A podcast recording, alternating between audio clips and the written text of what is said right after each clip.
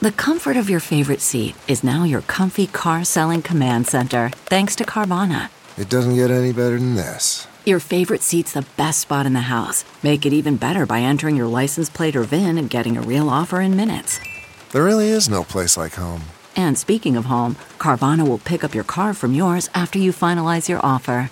Visit Carvana.com or download the app and sell your car from your comfy place. Reporter's Notebook. I'm Linda Kenyon.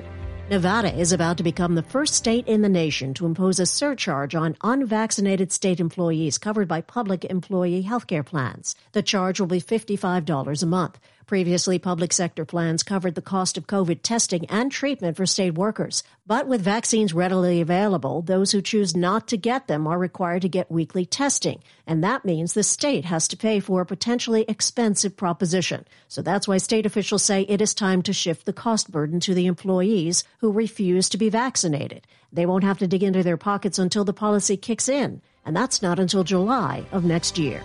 Linda Kenyon, CBS News.